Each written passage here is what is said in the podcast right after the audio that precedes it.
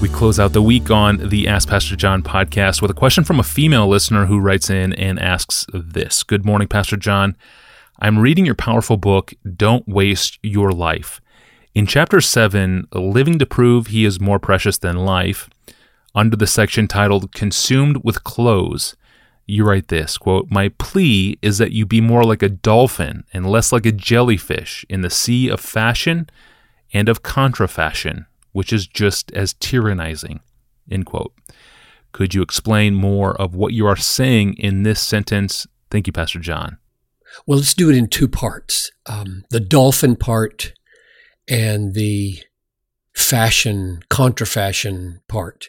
Uh, first, I love the dolphin jellyfish analogy. The assumption is that oceans of culture have very powerful tides and these cultural tides almost always pull us away from deep allegiance to Jesus. So if you're going to swim in the cultural oceans and be a Christian, you better be a dolphin, not a jellyfish, because a jellyfish just goes with the flow and dolphins can cut through the tidal currents and swim toward the truth and swim toward holiness and toward heaven in spite of cultural tides. And of course, there's no if about it. Like, if we're going to live in these cultural tides, no, there's no if about it. We, we don't have any choice. We, we do swim in the cultural oceans of this planet. Uh, to, to be alive is to be in a culture shaped by the world. So Jesus prayed in uh, John 17, 15, I do not ask that you take them out of the world, but that you keep them from the evil one. So he was very aware my disciples are stuck there and they need help. They need protection. They need to be able to swim like, like a dolphin. The New Testament calls us to dolphin like countercultural efforts over and over again. Here are a few examples. Romans 12, 2. Don't be conformed to this world, but be transformed by the renewing of your mind. Ephesians 4, 17. You must no longer walk as the Gentiles do in the futility of their minds. James 4, 4.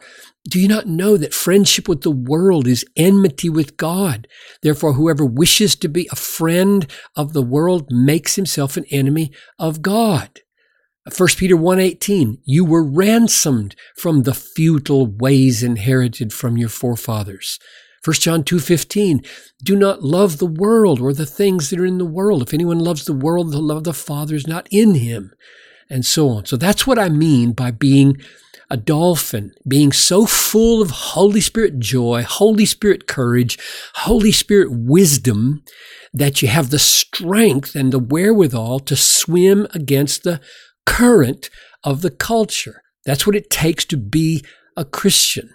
Uh, another name for dolphin in the New Testament is exile and sojourner, um, beloved, this is 1 Peter 2:11. Beloved, I urge you as sojourners and exiles, dolphins, to abstain from the passions of the flesh which wage war against your soul. That tide is taking you down there to be eaten by the sharks if you don't swim against this tide heavenward. We, we have a homing device within us called new birth and the Holy Spirit against these cultural tides taking us home. Now, th- there is another side to this, namely, Christianity does not destroy earthly culture, even when it is rightly being embedded in it. It transforms it, but doesn't destroy it.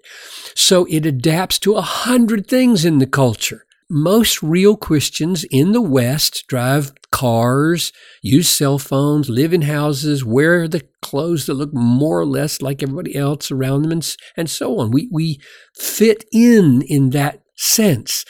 And the New Testament makes clear that this is so and this is right. And it does it in, in several ways. One is the great battle over circumcision. Is circumcision going to be required as these Gentiles with their pagan uncircumcision going to fit into this largely Jewish church?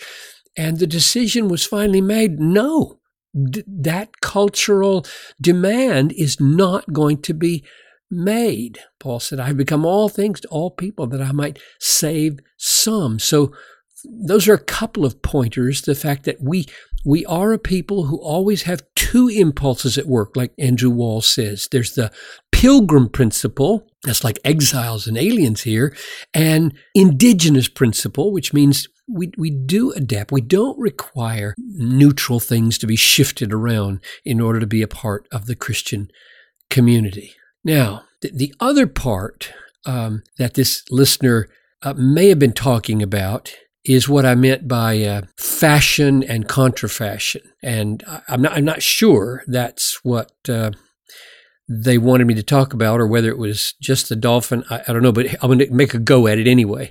Uh, they said, My plea is that you, I mean, they're quoting me. My plea is that you would be more like a dolphin, less like a jellyfish in the sea of fashion and of contra fashion, which is just as tyrannizing. And they want to know, what do you mean by that? I, I think. And I simply mean both men and women today are pressured in dozens of ways to conform to the way the world dresses and thinks about dressing or about makeup or about hair.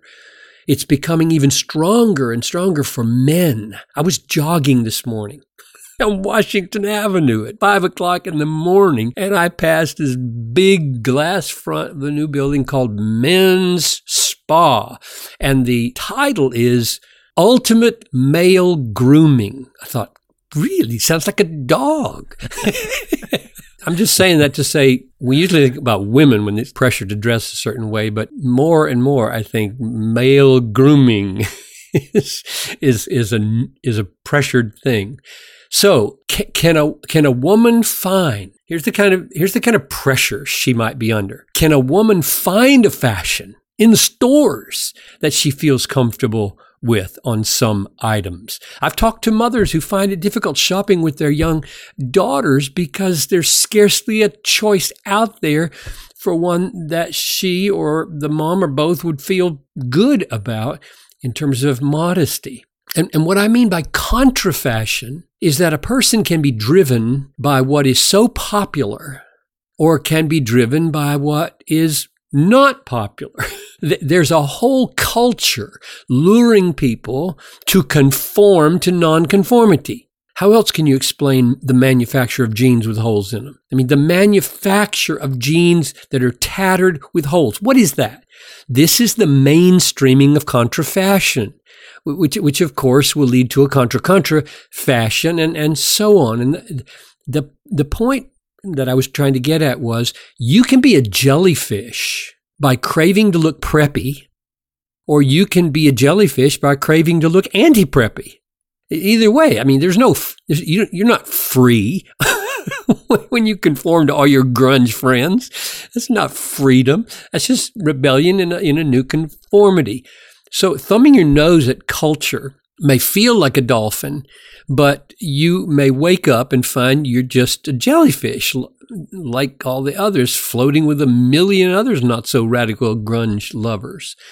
So I, I think the best text for men and women, men and women, even though it's written for women in the New Testament, is 1 Peter 3, 4, and 5. I've been memorizing 1 Peter, and this is really powerful for men, for me, as well as women. It says, Do not let your adorning, these men can say grooming.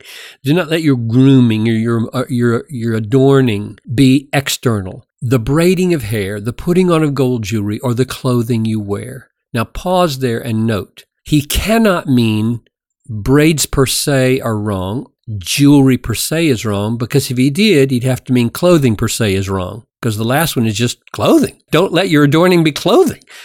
Oh, really? Well, what do you mean by that? It, it means what he says in, in the next line. He says, but let your adorning be the hidden person of the heart with the imperishable beauty of a gentle and quiet spirit, which in God's sight is very precious. In other words, for men and women, the focus and the drive and the craving shouldn't be, I want to look a certain way. I want to look a certain way, but I want to be a certain way. I want to, I want to be beautiful in my spirit of humility and kindness and love and gentleness and meekness and self-control. So for, for men and women, put your energy. Let's put our energy into becoming a holy, wise, loving, courageous, Christ exalting people on the inside, a dolphin from the inside. And, and the fashion, I think, will take its appropriate secondary place.